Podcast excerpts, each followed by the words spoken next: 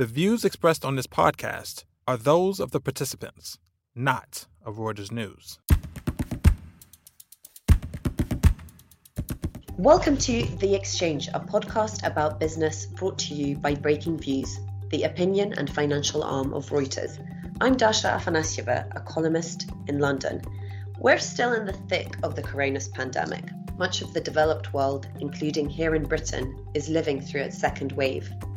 Meanwhile, companies are trying to assess how it will change the world once it's over, if it ever does end. Chief among them are consumer goods giants, grappling with the prospect of a deep recession as well as potentially drastic changes in customer behaviour. We're a lot more likely to shop online because of the lockdowns, but will it stick? Consultancy group EY has gone straight to the source and asked the consumers. Its Future Consumer Index questions 14,000 people monthly in 18 countries, including the United States, Canada, France, Saudi Arabia, China, and others. Kristina Rogers, EY's global consumer leader, joins us now from New York. Welcome, Kristina. Hi, Dasha. Thank you for having me. Thank you for being on the podcast. Would you please start by explaining how this index works and why you do it generally?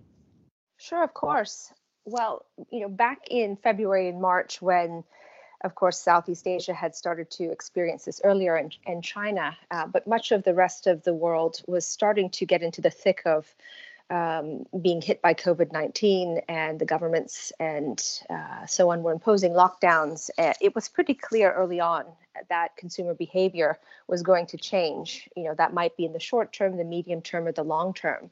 But we wanted to understand what was happening right then and there at the point when this was starting, and then be able to uh, go back into the marketplace and test the same um, you know ideas and the same research with consumers as they were moving through uh, the pandemic. And clearly things changed. Some of the lockdowns have been lifted.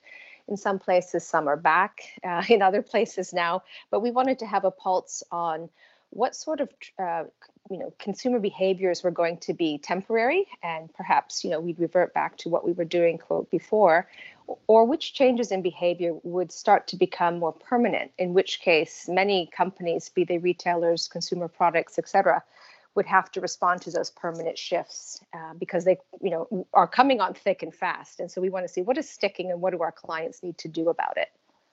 And, and what is sticking? Um, how are customer priorities changing in, in the longer term well, certainly, you know, we're seeing now as this bears on, um, you know, one of the things that's coming forward is a number of consumer segments are being economically hard hit, as you would imagine, and they are really reducing consumption. And so we're seeing much more focus on um, just essentials, putting off uh, purchases that are more discretionary or things that are unneeded right now. And even for those uh, purchases that are uh, considered essential or are in the basket right now, price is certainly becoming more of a driver in terms of the way uh, shoppers look at what they're interested in buying.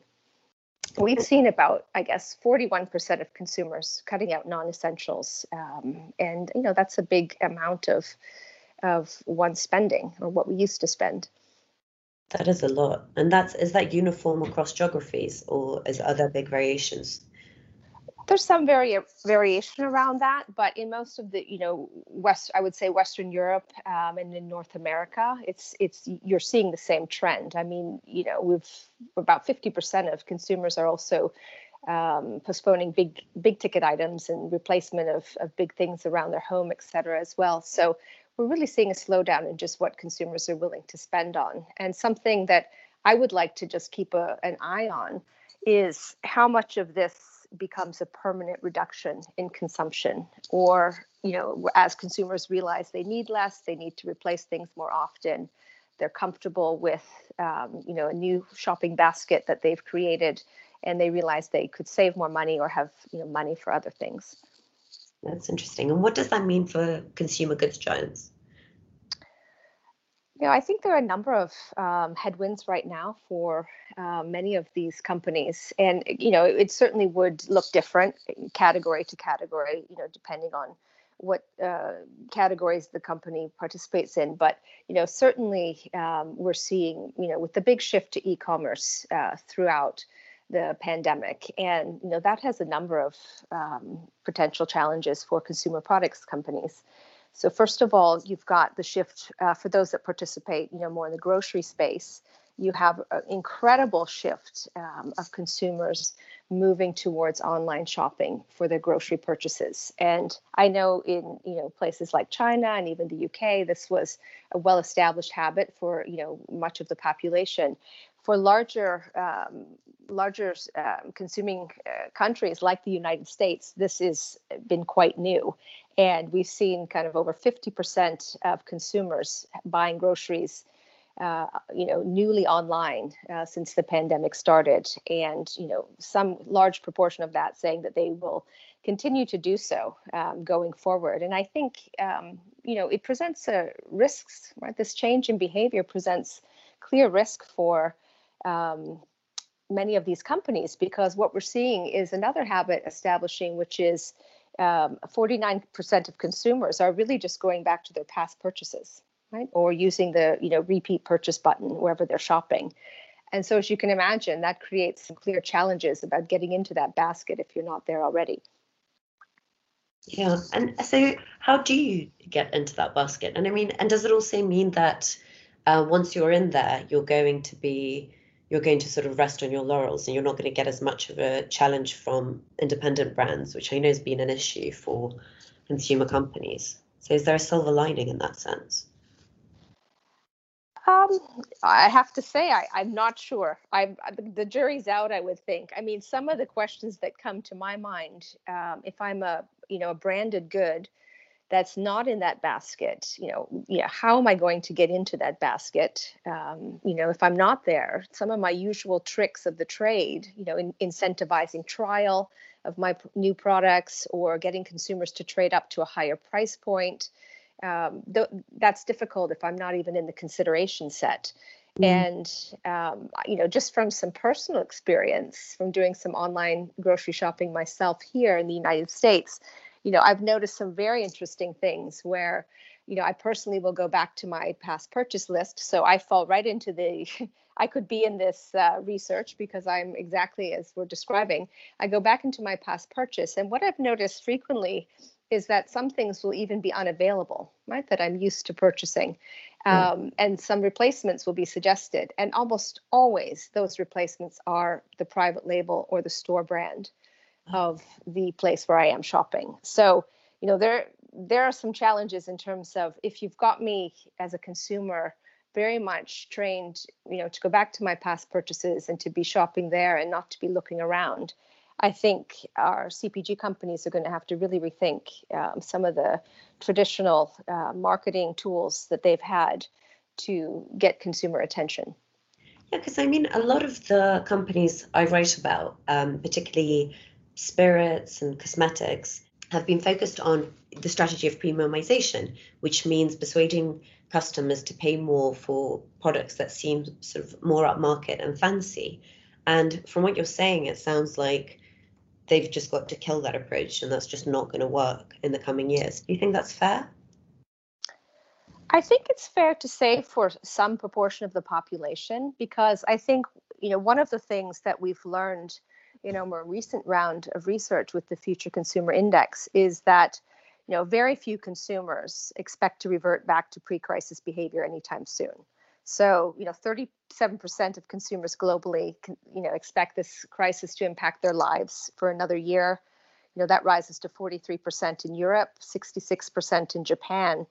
Um, and so, you know, in terms of going back to, you know, pre pre COVID, you know, consumption patterns and interest in new things, you know, I'm a bit leery of that because even despite government efforts, you know, to stimulate spending, 64% of consumers are telling us they don't want to buy products they don't need and they're only buying essentials. Um, mm. So, you know, that, you know, it's not clear to me where the premium strategy fits for a large proportion of the population. That said, you know, there are consumer segments, um, they're much smaller, that really do value high quality and um, you know brands that they trust or bring them something that they're interested in perhaps you know some entertainment value or something that makes them you know enjoy life more. And some of those you know brands that you're talking about um, are are clearly fitting in that category. But i don't you know i think they will have to rethink um, the way in which they get noticed by the consumer and you know what what delights the consumer to and what makes them spend more. Yeah i mean there is that uh, such a phenomenon as the lipstick effect you know that that you sort of will still pay a lot for affordable luxuries even in down in a downtown because you can't afford to replace your car or go on holiday. Um, so I wonder if we'll we'll see that happening. Are there hints of that yet, or is it too soon to tell? I think it's too soon to tell, at least with the data that we have. I mean, we're starting to triangulate on what else is out there, uh, yeah. but I think I think we're still in you know really uncharted territory right now. Yeah, and I mean to this question question of premiumization, if it's going to be a lot harder harder to do, what is the data telling you is the alternative, particularly for the likes of, you know, Reckitt Benckiser, Pernod, Diageo. Um, you know, how do they get through this successfully according to your data? I mean, there are a number of things they could do. Uh, you know, they could start to think about, you know, what is the uh, pack price architecture that they have?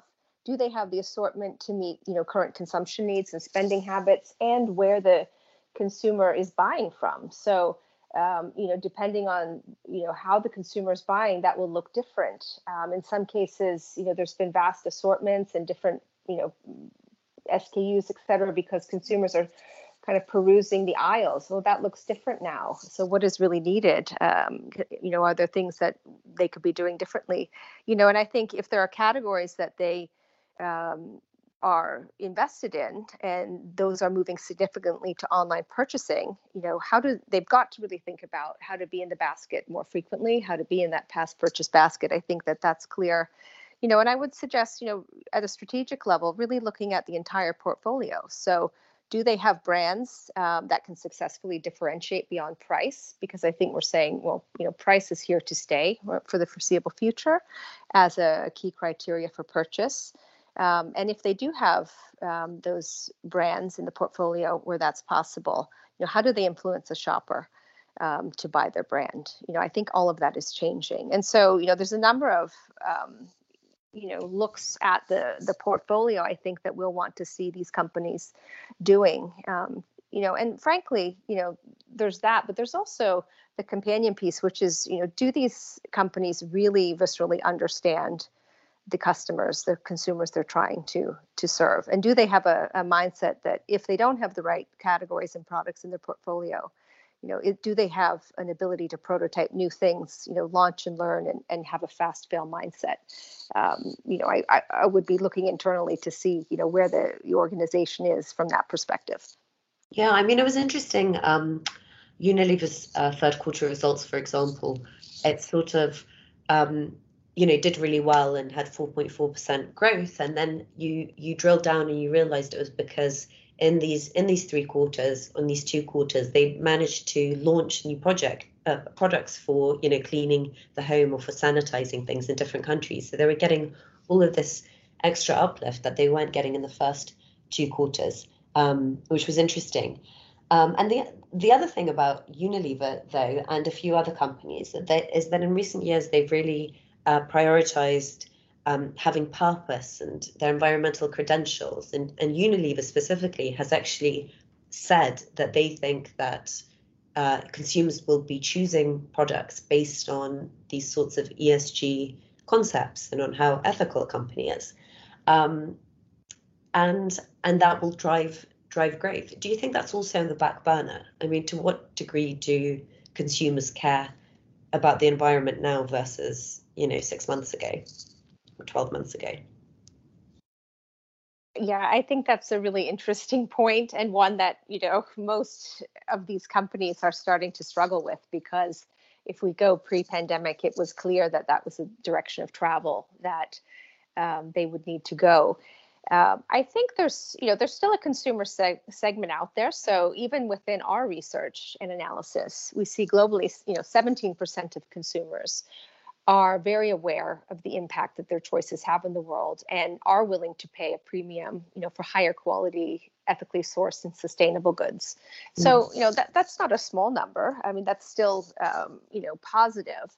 But I, I, think that you're right to say that, you know, for now, for many um, segments of people around the world, because of the economic impact, then the strain they're feeling, you know, price is certainly important. And it's almost a mindset of, well, you know, I'll get back to, to, you know, saving the planet you know when i'm feeling better about my personal economic situation and you know i don't you know that's not surprising because it is you know to to you know many of those products for now are more expensive you know if if they can be proven to be um, sustainably sourced and um, you know I, I, as a consumer have comfort in that claim is is true um, but you know, we might see some trading. You know, if we feel, you know, we'll watch how all of these trends come together because you know, to the extent that consumers are also realizing that certain things they used to buy are unnecessary, or their you know their basket of goods altogether uh, in terms of their purchases is going down they then may be willing to you know, pay a higher price or invest more in the things that they actually care about and that the things that they actually need so I think this trend is here to stay, um, quite frankly. And I think you know consumer products companies would be wise to start thinking about how to integrate that mindset of um, sustainability um, throughout the entire organization. You know, and I would assume that in a few years' time, you know, this will be just like digital. You know, we used to talk about well these companies need to integrate digital across the entire value chain. I think you know they the, and we don't talk digital anymore. We just think these companies are digital. I think that will be the same here, where this will be something these organizations need to make a pivot to, and sustainability will build be built in across the organization. Um, and we know that consumers are still interested. I think it's just on pause for right now. Yeah, I mean, I guess the um, the difference with with going digital is that it's more it's more black and white isn't it? Whereas with sustainability there are so many varying degrees and it's sort of there's so much room for improvement even for the really um, good companies. But it's it's funny what you say about that because i guess the irony is even the you know even if consumers care less about uh, sustainability or prioritize it lower right now you know below price i guess the irony is that if they're consuming less and if they're not replacing um, you know, household items, then they're actually they're um, doing good. Can do. Yeah. Indeed, you're you're absolutely right to point that out. That's that's true.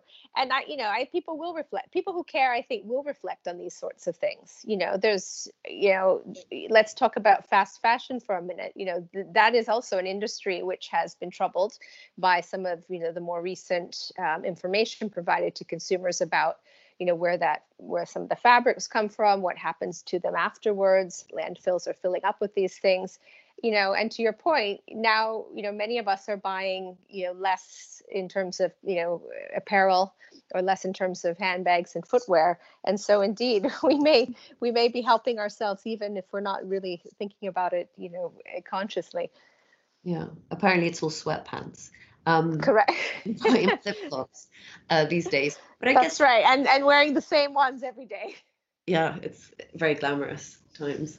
Um, but I guess to pick up on that, I think the uh, I wonder if you think that there's a, a disconnect between maybe what investors are prioritizing and what customers are prioritizing because I've definitely seen that um, covering. There's this British company called Boohoo, a fast fashion online only company that was found to sort of have bad labor practices and is you know trying to do things to to improve. But there was you know that its last results um, you know after this scandal and it was a scandal and it was all over the papers it revenue went up more than 40% or 45% and you just sort of felt like there's you know there's what the investors are saying and then there's what the consumer thinks and the consumer wants you know cheap stuff or you know that their their consumer wants cheap stuff.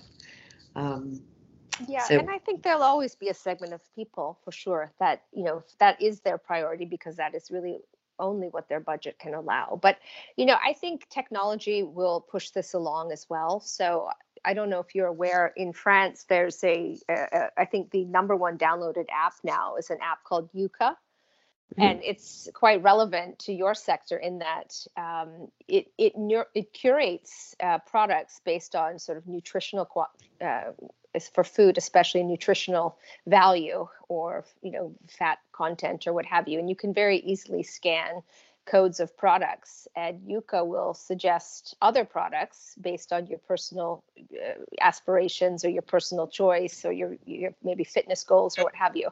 Um, and so that in the end uh, you know you get a you might have depending on what you decided you wanted when you first started shopping yuka might tell you to buy a completely different basket and optimize all of your you know objectives.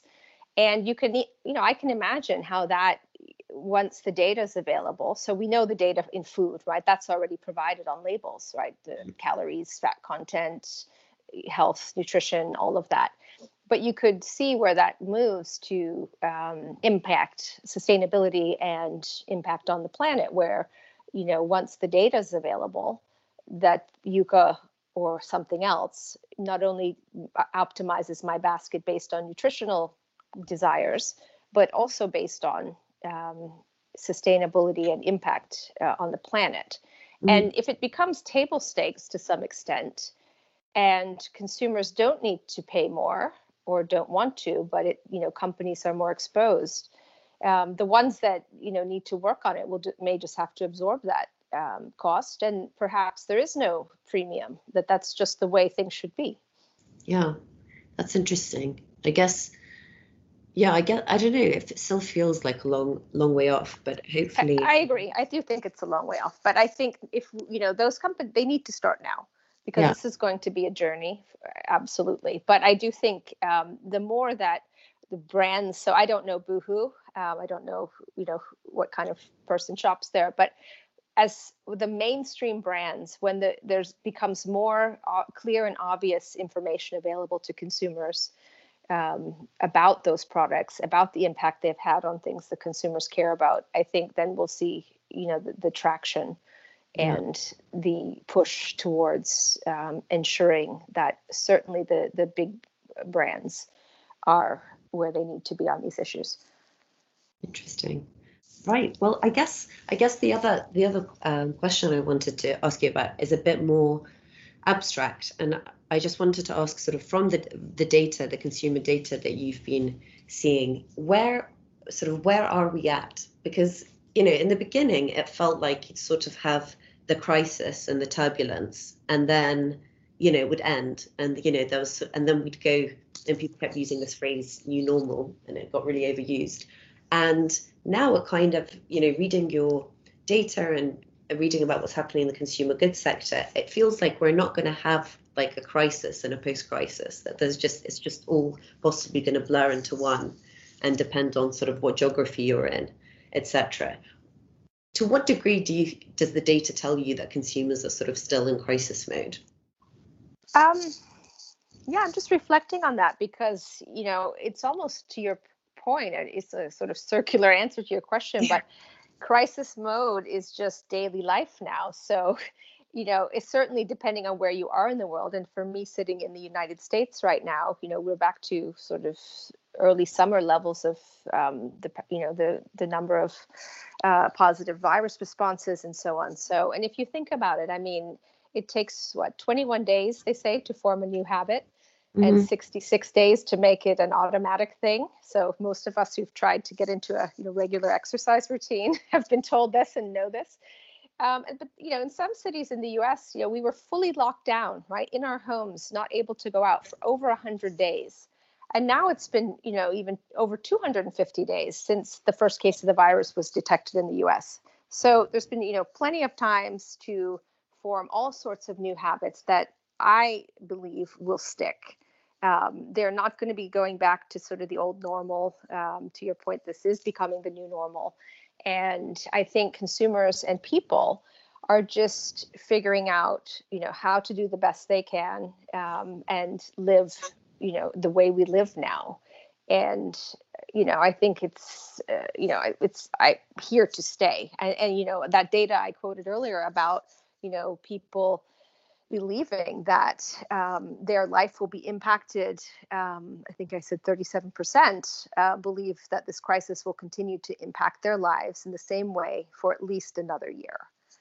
Yeah. So, you know, I think we need to take the trends. So we started this research. You know, you asked the first question, why did we start doing this? Well, it was really to see, you know, what was going to be temporary and what were going to be more established and new consumer behaviors. And I we didn't know, right? We thought, oh, maybe this will be over in three months. All of this will be for nonsense.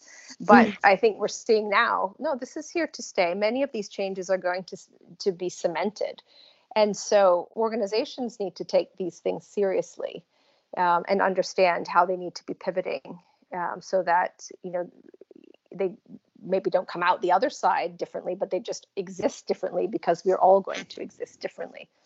Yeah, I mean, I get that's all quite um, pretty sad ideas, but I guess the silver lining is that your research was not a waste of time. and, and well, I think, you know, for, for some, you know, I agree. We don't want to be all sort of doom and gloom, although I have to say I'm still working from home. I assume you are too. And yeah. both of my children are doing online only school um, with you know winter in sight rather than summer in sight as we had last uh, spring.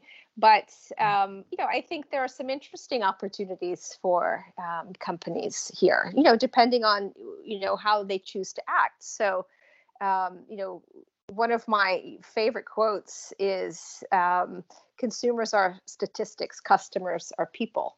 And that was a US businessman um, who was on the board of Neiman Marcus, which was, of course, a high end and a high touch um, com- company and, and one of the remaining retailers, you know, department store-ish retailers here in the US. And, you know, I think that that extends today where data collection is making it very possible for um, these companies to really viscerally understand their customers. And we're finding in our research that um, customers are increasingly, and I can't say, I can't pick out the uh, European data, which may look a little different because of privacy concerns are always a little higher there. But most consumers around the world are increasingly willing to share their, their data.